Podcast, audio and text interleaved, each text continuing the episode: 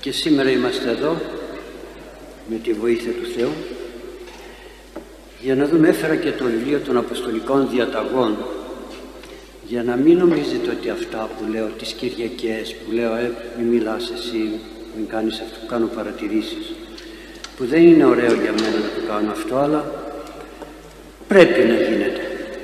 Πρέπει να γίνεται. Δεν είναι δυνατόν να γίνεται ό,τι θέλει ο καθένας μέσα στην Εκκλησία το λένε οι Αποστολικές Διαταγές δεν το λέω εγώ. Και πρέπει να τηρούμε αυτά που λένε οι Άγιοι γιατί ξέρετε αν δεν ακούμε τους Αγίους τι θα ακούσετε εμένα; Τους Αγίους γι' αυτό και δεν λέω δικά μου πράγματα. Σήμερα θα δούμε ένα άλλο θέμα ωραίο πάλι. Ε, είχαμε μείνει στον Ιερό Ναό και βλέπετε τον Ιερό Ναό όπως τον ατενίζεται κάθε φορά αυτό που εξέχει στο κατεξοχήν στο βλέμμα μας είναι το, το τέμπλο το Ιερό Τέμπλο και έχει την εικόνα του Χριστού από τη μία πλευρά την εικόνα της Παναγίας από εδώ το Αγίον του Προδρόμου και της και του Αγίου που τιμάται ο ναός. Να ξέρετε όταν πάτε σε μια εκκλησία και δεν ξέρετε σε ποιον Άγιο τιμάται ο ναός αυτός θα βλέπετε δίπλα από την Παναγία ποιος Άγιος είναι. Και έτσι θα καταλαβαίνετε. Αυτό που εξέχει όμως στο τέμπλο και, και κυρίως μέσα στο ναό είναι η ωραία πύλη. Αν πάμε στην επόμενη διαφάνεια μετά τον γυναικονίτη εντάξει η γυναικονίτης είναι πάνω την είπαμε την άλλη φορά είναι ωραία πύλη. Έτσι τώρα το ερώτημα είναι γιατί την λέμε ωραία πύλη; Και δεν λέμε η κεντρική πύλη του ιερού όπως είναι τα βημόθυρα τα δεξιά και αριστερά λέγονται βημόθυρα οι θύρες του ιερού βήματος. Όταν μιλάμε για το κεντρική την κεντρική πύλη τη λέμε ωραία πύλη. Εδώ υπάρχει μία ολόκληρη ε, πώς να το πω ένα ολόκληρο σκεπτικό μεγάλο σκεπτικό που έχει σχέση με όλη μας τη ζωή η ωραία πύλη είναι το ωραίο του ναού υπάρχει κάτι άλλο που μέσα στο ναό να το λέμε ωραίο ωραίο αναλόγιο ωραίο παγκάρι ωραίο δεν λέμε τίποτα. Ωραία πύλη, μόνο ωραία πύλη. Θα τα αναλύσουμε στην πορεία. Θέλω να κάνουμε μια αναδρομή. Μετά είναι στη ζωή μας, δηλαδή τα ωραία στη ζωή μας ποια είναι. Μέσα στο ναό η ωραία πύλη. Μέσα στη φύση,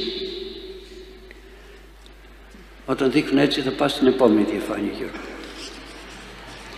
Είναι τα ζώα, πόσο δεν υπάρχουν είναι τα φυτά, είναι μια ωραία Ανατολή. Υπάρχουν ωραία πράγματα έτσι μέσα στην φύση και λέει η Αγία Γραφή όταν δημιούργησε τον κόσμο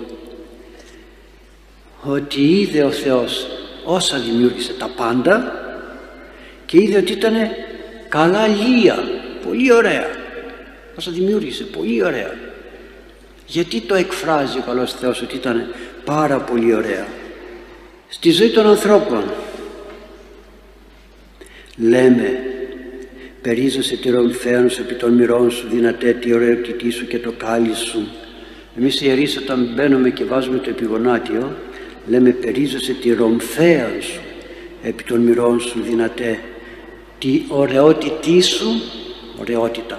Ποια ωραιότητα; Του ιερέως ποια; Και το κάλι σου και με την ομορφιά σου. Αυτά είναι τα θετικά στη ζωή των ανθρώπων. Τα αρνητικά, τα αρνητικά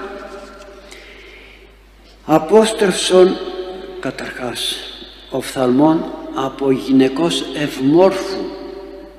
Στη ζωή μας βλέπουμε ωραία γυναίκα. Στρίψε το κεφάλι σου αλλού. Και μη καταμάνθανε κάλος αλότριο μη κάθεσαι να περιεργάζεσαι ξένη ομορφιά. Πόσοι παγιδεύονται εδώ. Κι όμως αυτό που έχει αξία δεν είναι το έξω. Θα το δούμε στην πορεία.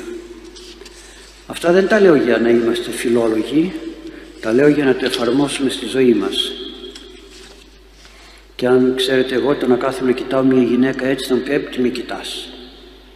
Όπως είπε Άγιος Άκος, ο Άγιος Εφραίμος Σύρος πήγε σε, μια, σε ένα χωριό να φιλοξενηθεί και όταν πήγε στο μπάνιο, στην τουαλέτα όπως ήταν οι τουαλέτες τότε έξω δεν ήταν όπως είναι τώρα βλέπει απέναντι στο παράθυρο μια γυναίκα και τον κοιτούσε.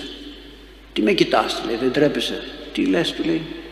Εγώ πλάστηκα από την πλευρά σου και οφείλω να σε, να σε κοιτάω. Εσύ πλάστηκες από το χώμα και οφείλεις να κοιτάς το χώμα όχι εμένα. Αν δεν με κοιτούσες δεν θα ξέρεις ότι είμαι εγώ εδώ για να με βλέπεις το λέει ο ίδιος ο Ιησούς Εφραίμ ο Σύρος λέει αλλού η Σοφίας Σιράχ μη ενέσεις άνδρα εν κάλλη αυτού. Πάμε και στην άλλη πλευρά. Τον άνδρα που, έχει, που είναι όμορφος, ωραίος. Μην τον επενέσεις. Και μη βδελήξει άνδρα ενοράσει αυτού. Βλέπεις και έναν άλλο άνδρα άσχημο και λες α τι ωραίος άνδρας είναι αυτός λεβέντης έχει μπράτσα Μ, δεν λένε.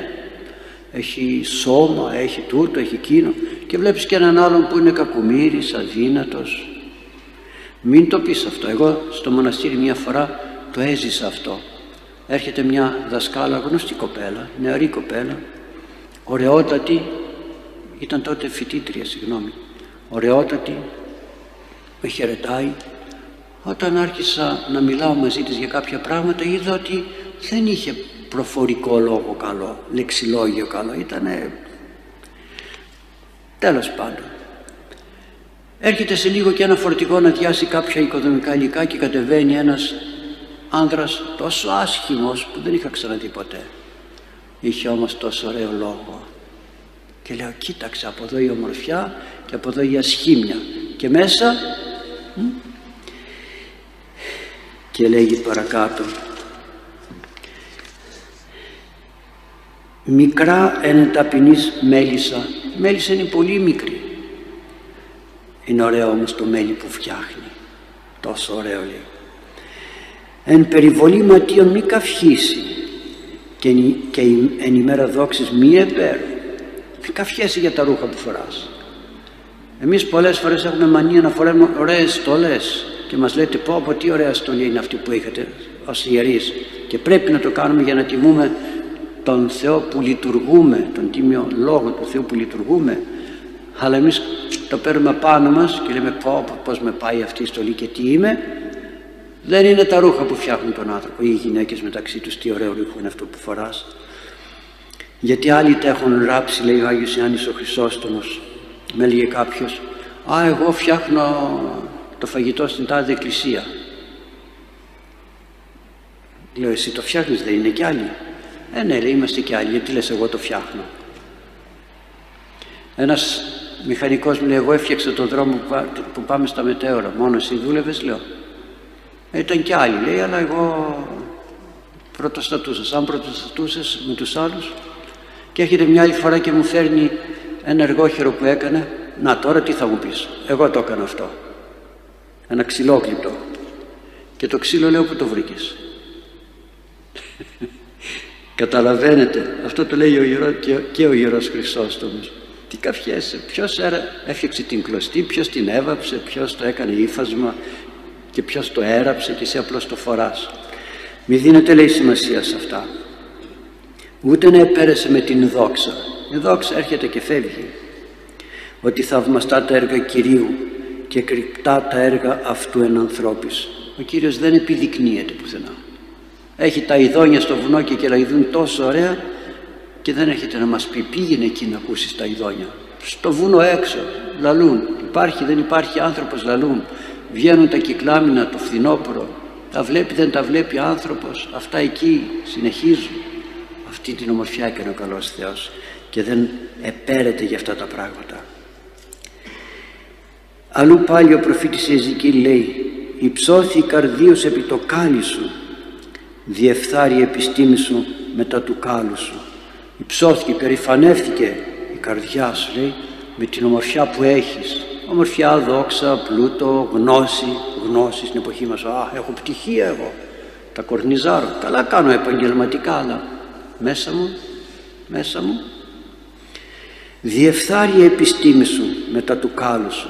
Όλα λέει άχρηστα είναι μαζί με την υπερηφάνειά σου και την ομορφιά που λες ότι έχω εγώ.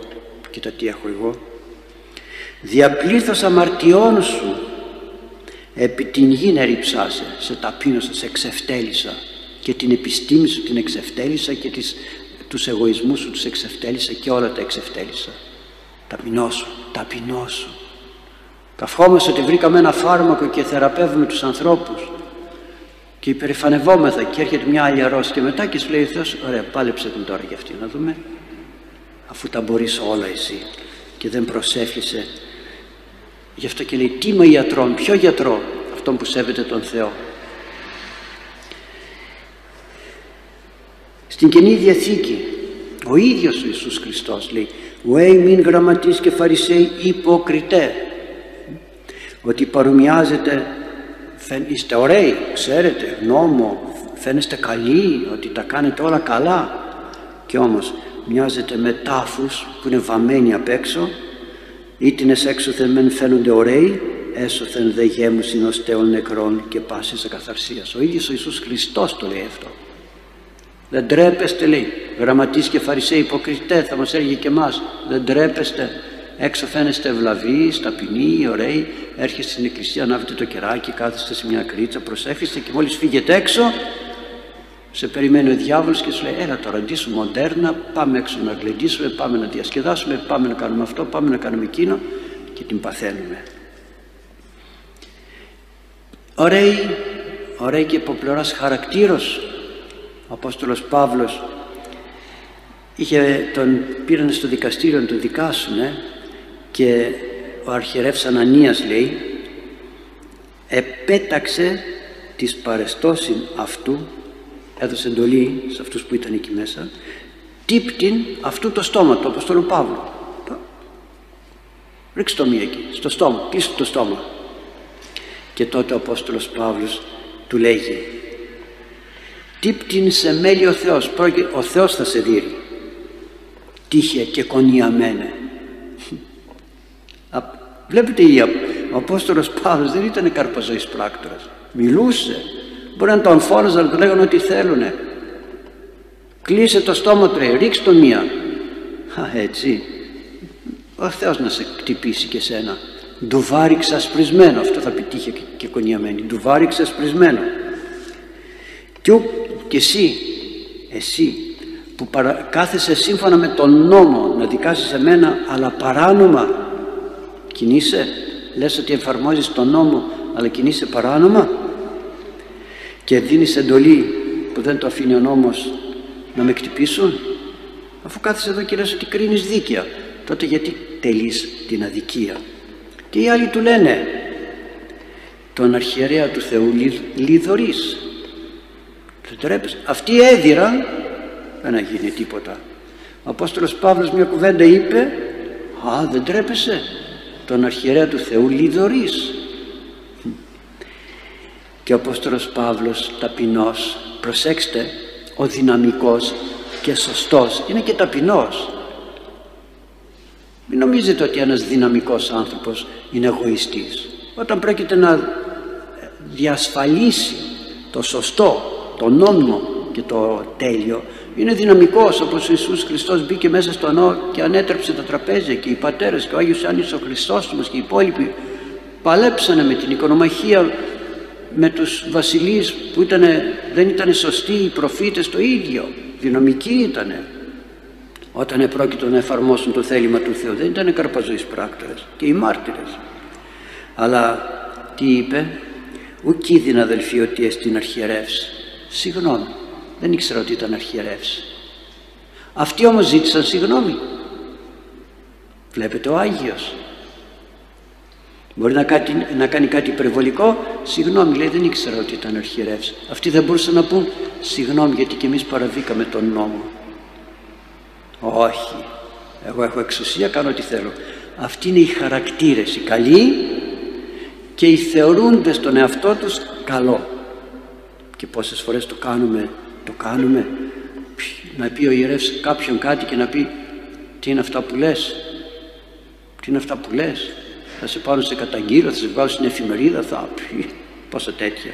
Πάντο ο ιερεύς φταίει. φταίει. Το ωραίο των Αγίων. Στους Αγίους υπάρχει ομορφιά.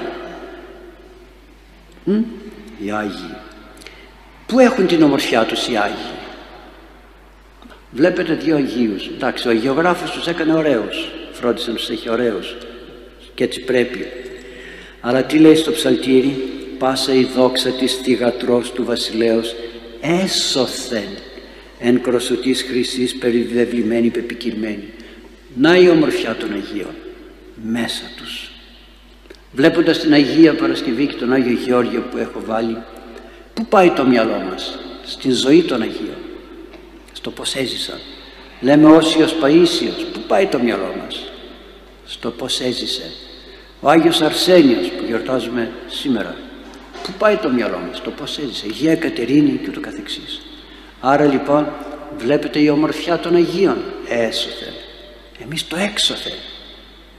Δεν θα είμαστε απεριποίητοι. Αλλά γιατί να καυχόμεθα γι' αυτό το έξωθε.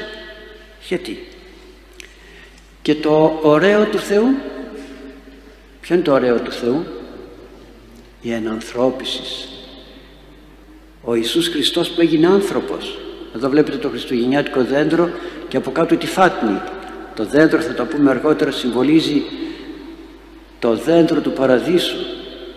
Και το καθεξής θα τα αναλύσουμε μετά. Η ανανθρώπιση είναι το ωραιότερο πράγμα που έχει κάνει ποτέ ο Θεός στη ζωή του. Δεν λέμε στα εγκόμια ωραίος κάλλη παραπάντας βρωτούς ωραίος κάλλη παραπάντας βρωτούς και ψάλλουμε ωραίος πιο ωραίος από όλους τους θνητούς ανθρώπους. Και αλλού λέει πάλι στο ψαλ, στους ψαλμούς εξιώνει η ευπρέπεια της ωραιότητος αυτού εξιών τα Ιεροσόλυμα η ευπρέπεια της ωραιότητος αυτού ωραιότητα ο Θεός εμφανώς ήξη ο Θεός φανερά θα έρθει βλέπετε ωραιότητα και ο Θεός θα έρθει μέσα από αυτήν την ομορφιά θα έρθει. Και τα λοιπά και τα λοιπά και τα λοιπά. Έχω πολλά να πω αλλά θα τα αναλύσουμε ένα-ένα τα είπα περιληπτικά όλα. Πάμε στο επόμενο να επιστρέψουμε στην ωραία πύλη. Αυτή είναι η ωραία πύλη. Και είπαμε γιατί λέγεται ωραία; Άντε τα υπόλοιπα τα αναλύσαμε. Γιατί λέγεται ωραία πύλη; Καταρχάς στον προφήτη Ιεζεκίλ λέει το εξής. Και επέστρεψέ με κατά την οδόν της πύλης των Αγίων της εξωτέρας της Βλεπούσης κατά Ανατολάς ανατολικά έβλεπε η πύλη όραμα έβλεπε τον πήγαινε ο καλός Θεός στην πόλη την, της Ιερουσαλήμ της Ιερουσαλήμ και έδειχνε τις αταξίες των ανθρώπων του ναού και τα λοιπά και τον πήγε στο ναό και τον πηγαίνει σε κάποιο σημείο που ήταν η πύλη κλεισμένη λέει και αυτήν και κλεισμένη και είπε Κύριος πρόσμε η πύλη αυτή, αυτή η πόρτα θα είναι πάντα κλεισμένη. Δεν θα ανοιχθεί ποτέ. Και κανείς δεν θα περάσει από αυτή την πόρτα.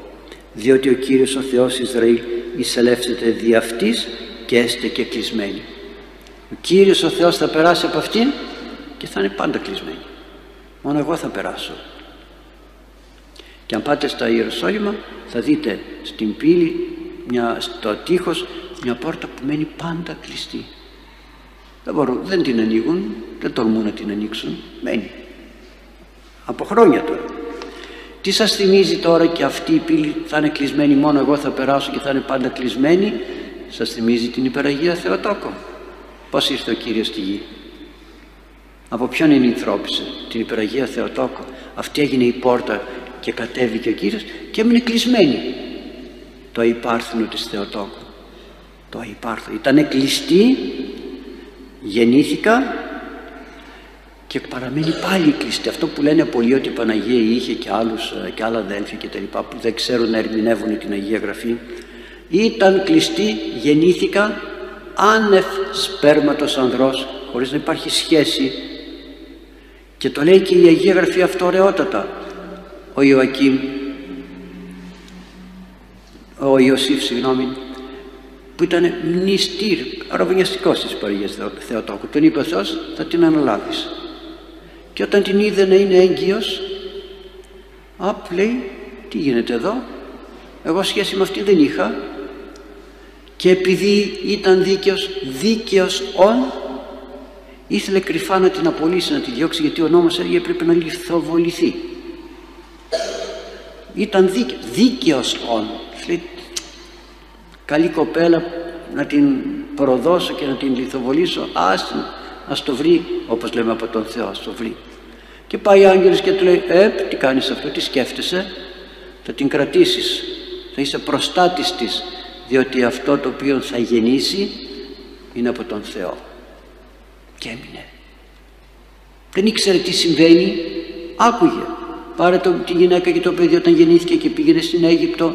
Σου λέει τι Θεός θα γεννηθεί που φοβάται μην τον φωνεύσει ο Ηρώδης; Τι Θεός είναι αυτός; Δεν μπορούσε να το καταλάβει.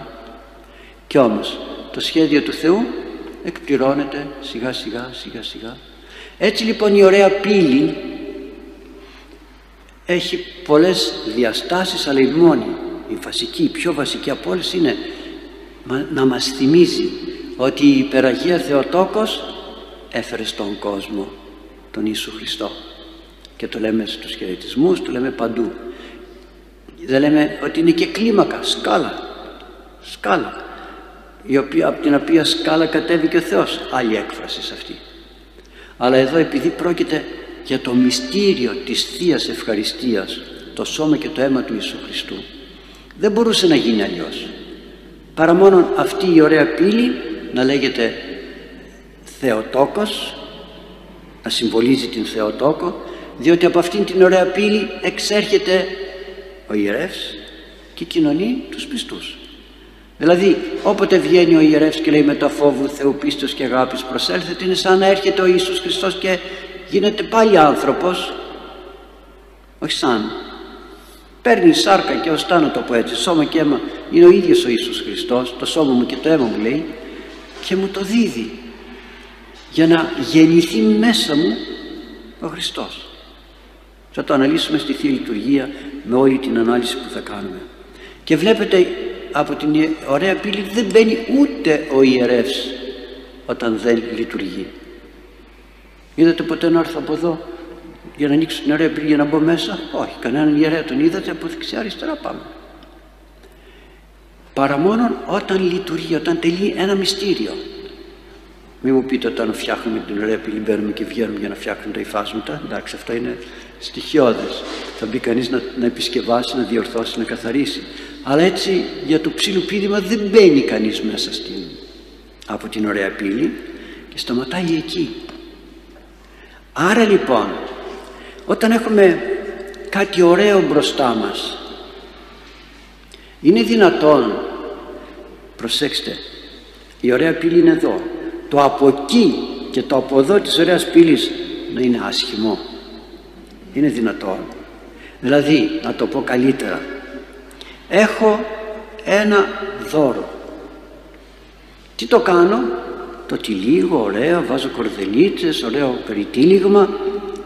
Είναι δυνατόν αυτό το πολύ ωραίο περιτύλιγμα να το κρατάει στα χέρια του ένας με λερωμένα χέρια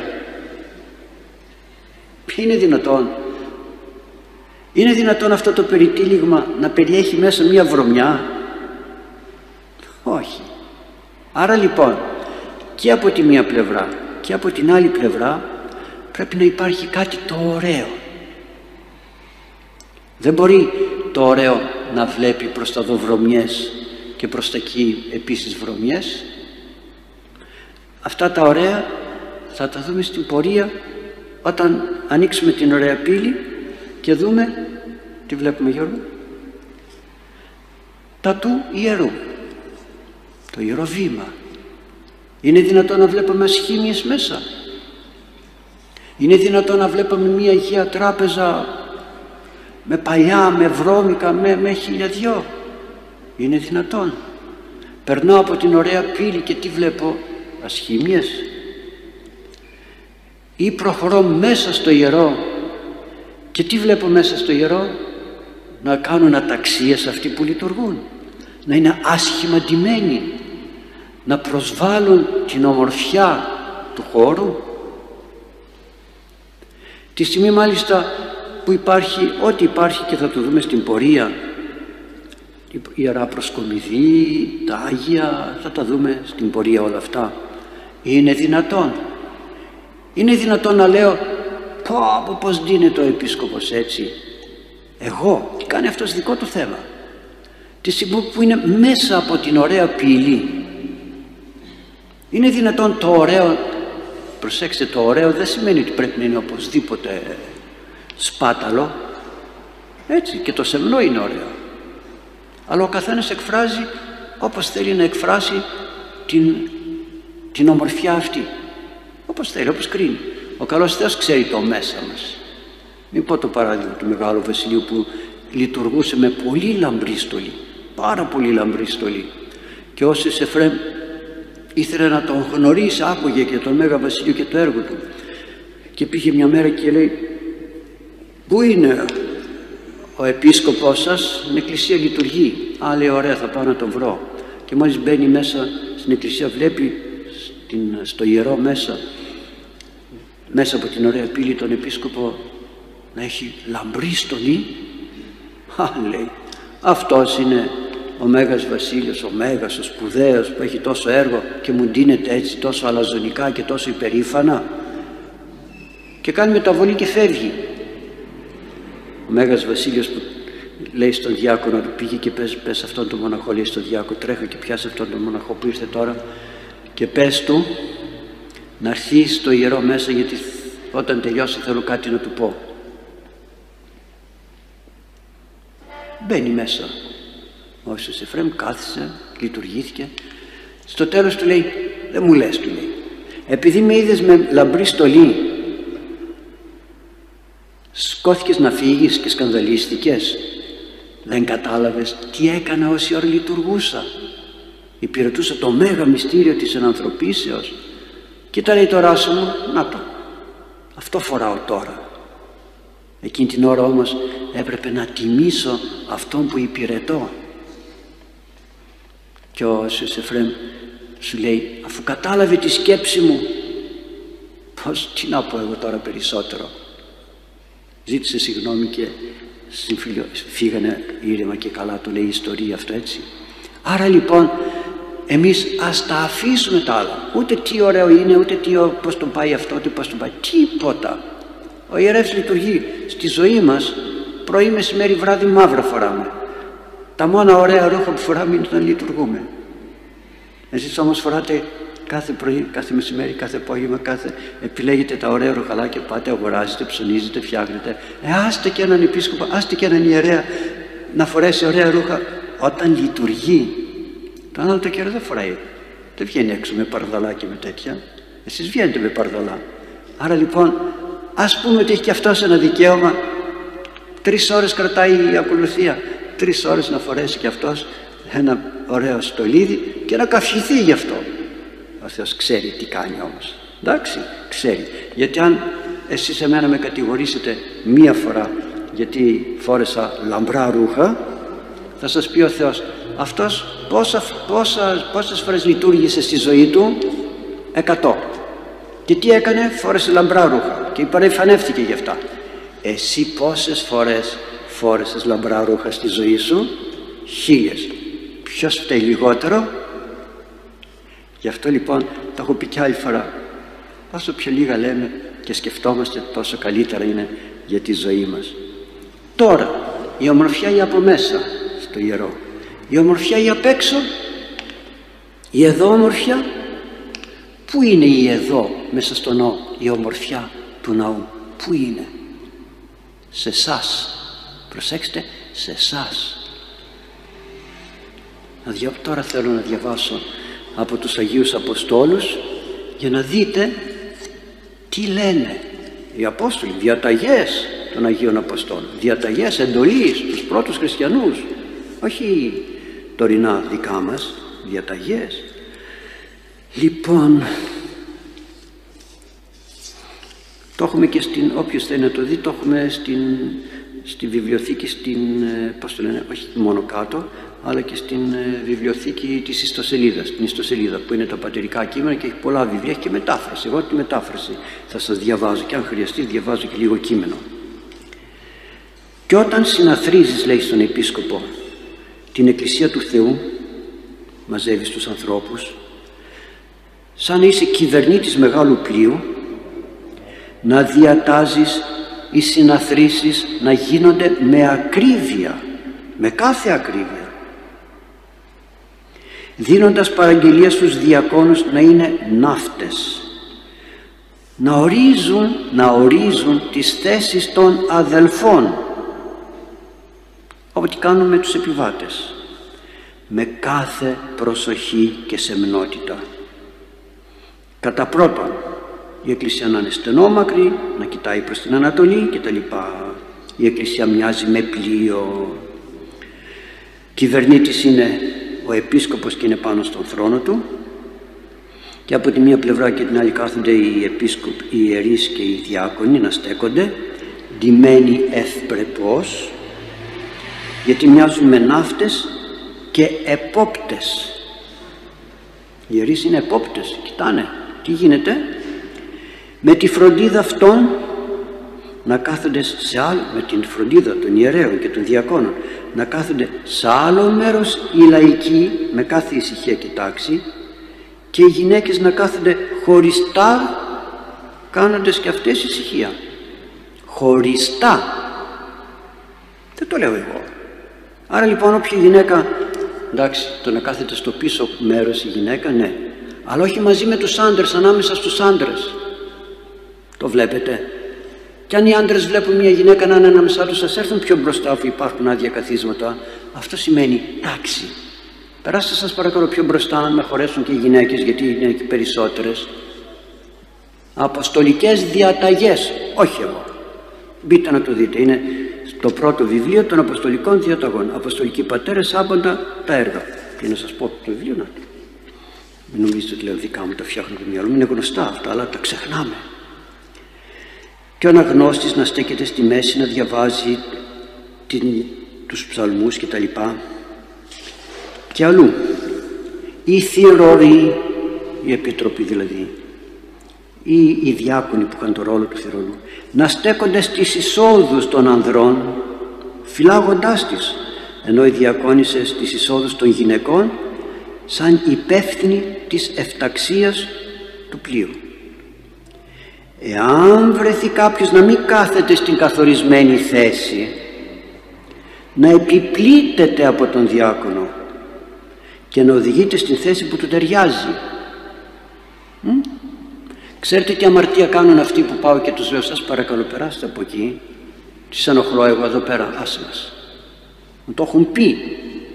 Μας διώχνεις λέει από την εκκλησία σου είπα να πας να καθίσεις κάπου αλλού κύριε, δεν σε διώχνω από την εκκλησία. Κατακρίνουν και αμαρτάνουν και θα τους πει ο Θεός, κοίτα τι λένε οι αποστολικές διαταγές.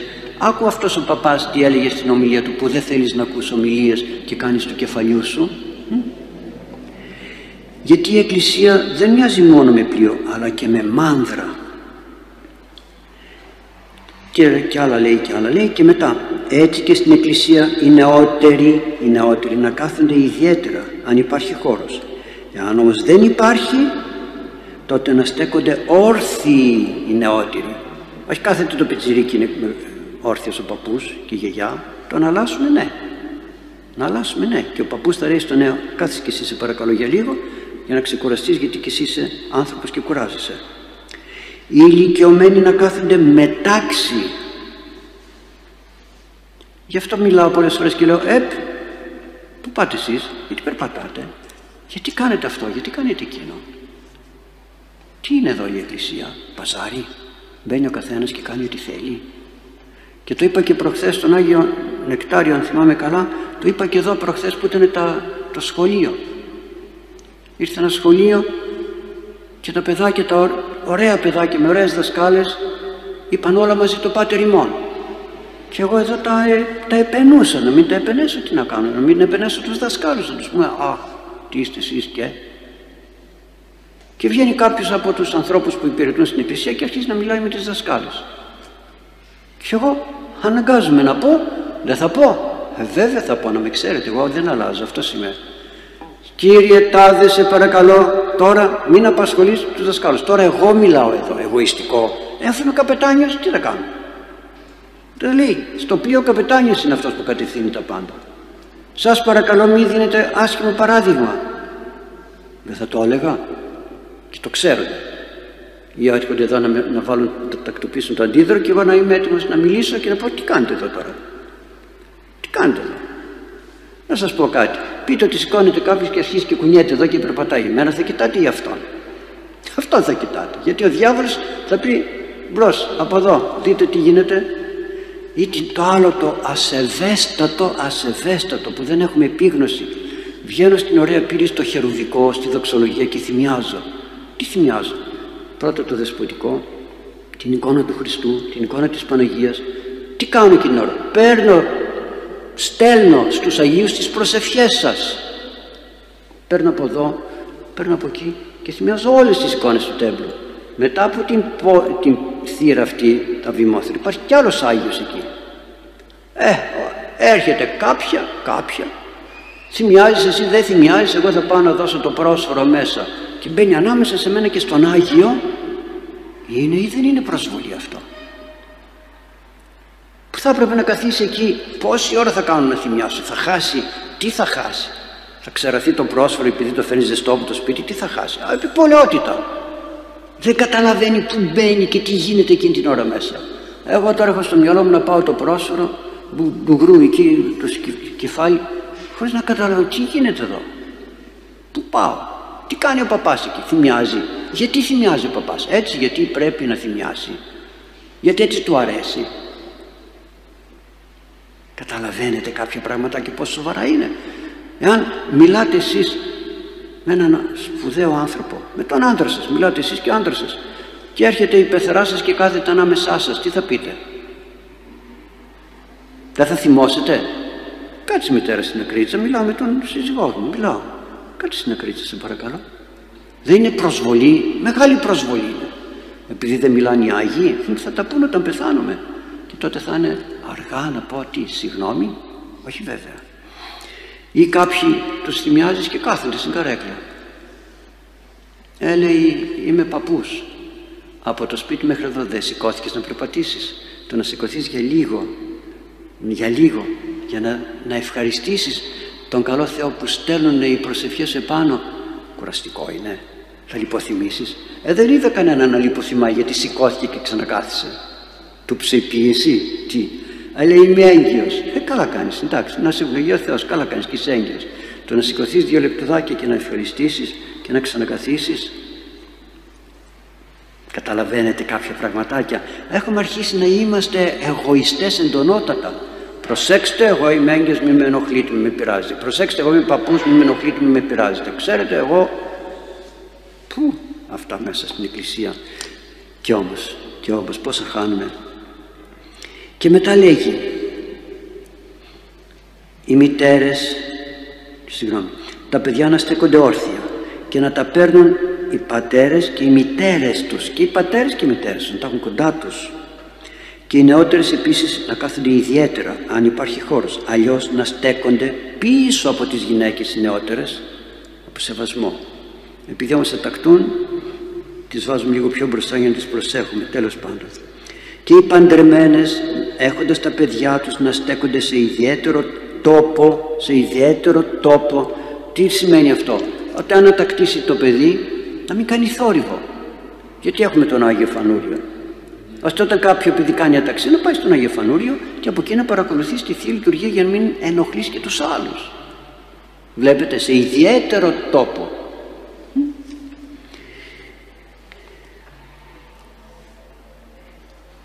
ενώ οι παρθένες και οι χείρες ξέρετε πόσο τιμάει η Εκκλησία τις χείρες που δεν τις δίνουμε και πολύ σημασία που λέει αλλού ο Ιερός Χρυσόστομος ότι οι χείρες είναι σαν μια πόλη που δεν έχει τύχη.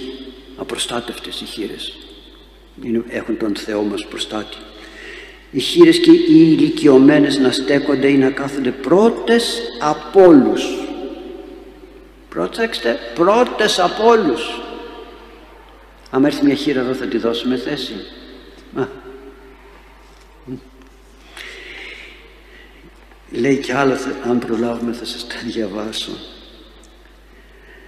Και ο καθένας να στέκεται λέει με προσοχή και νυφαλιότητα και άγρυπνος να προσεύχεται και ο επίσκοπος και να λέει αυτά που έχει εδώ να λέει και αν έρθει κάποιος σεβαστός και αξιόλογος στη ζωή ένας επίσημος να τον πάρεις να τον τοποθετήσεις σε ένα κάθισμα μπροστά για να μην τον περιφρονήσεις και να κάθεται και εκείνος φρόνημα και αν είναι ένας ηλικιωμένος ή ένας φτωχός ή ντόπιος ή ξένος ή νεαρός και δεν υπάρχει θέση να βρει και σε αυτούς θέση ο διάκονος με όλη την καρδιά του για να μην γίνεται διάκριση από τον έναν άνθρωπο στον άλλον.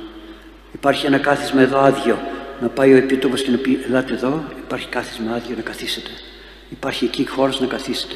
Υπάρχει εκεί τόπος, υπάρχει εκεί. Ο άλλος δεν ξέρει γιατί έβαλε τους αριθμούς εκεί στη σκάλα.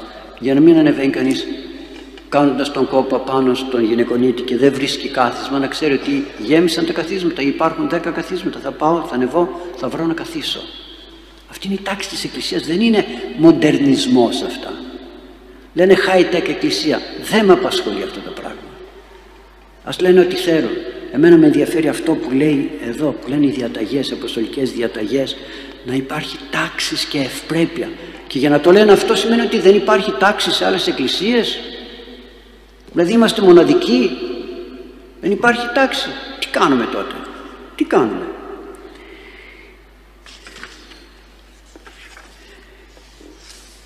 Και για τις χείρες που σας είπα προηγουμένως.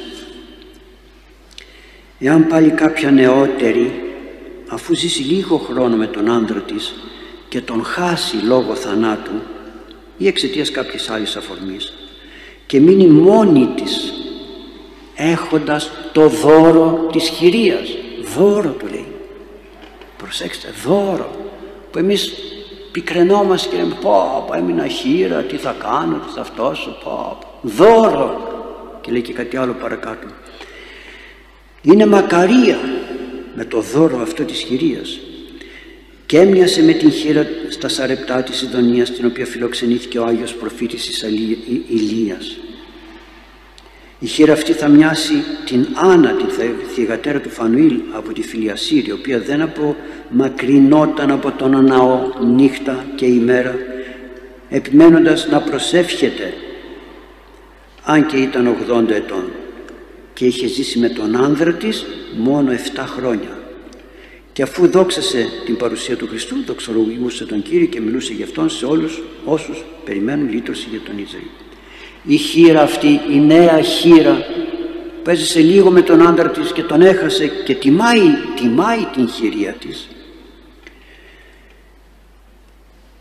η χείρα αυτή επειδή υπέστη το μαρτύριο της χειρίας βλέπετε τι λέει το μαρτύριο δεν είναι μικρό πράγμα δεν το βλέπετε έτσι πάτε στο σπίτι σας έχετε τον άντρα σας λέτε μια κουβέντα πάει η χείρα στο σπίτι ποιον έχει; Κοιμάται ποιον έχει στο πλευρό της; Ποιον, κανέναν, μαρτύριο είναι.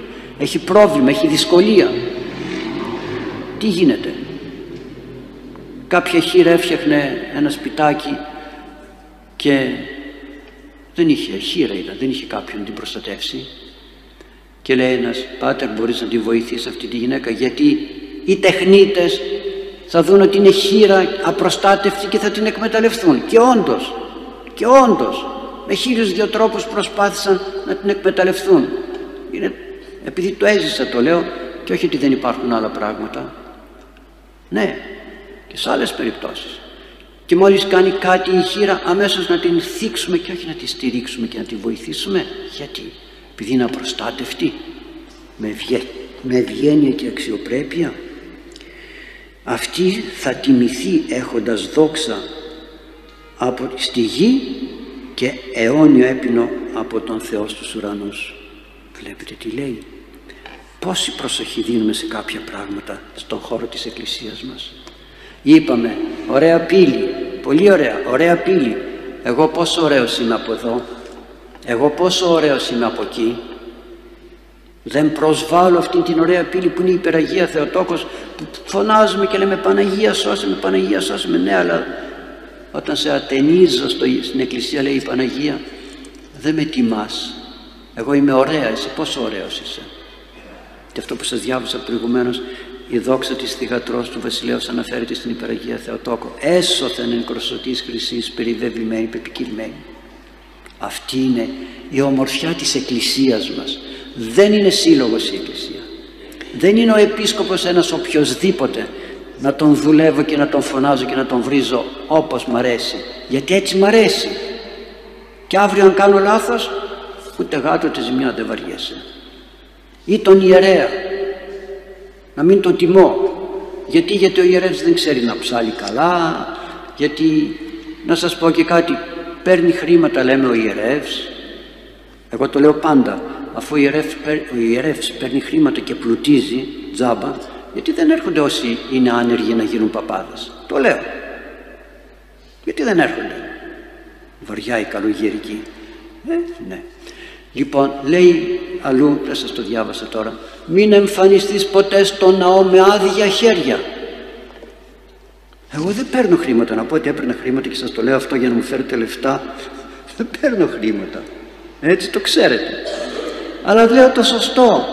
Εγώ δεν θέλω γιατί είμαι άγαμος δεν έχω τίποτα. Και ό,τι κάνω στην εκκλησία το βάζω αλλά δεν θα έρθεις στο ναό με άδεια χέρια. Αυτό που λένε πολλοί πάλι δίσκο βγάζει η εκκλησία.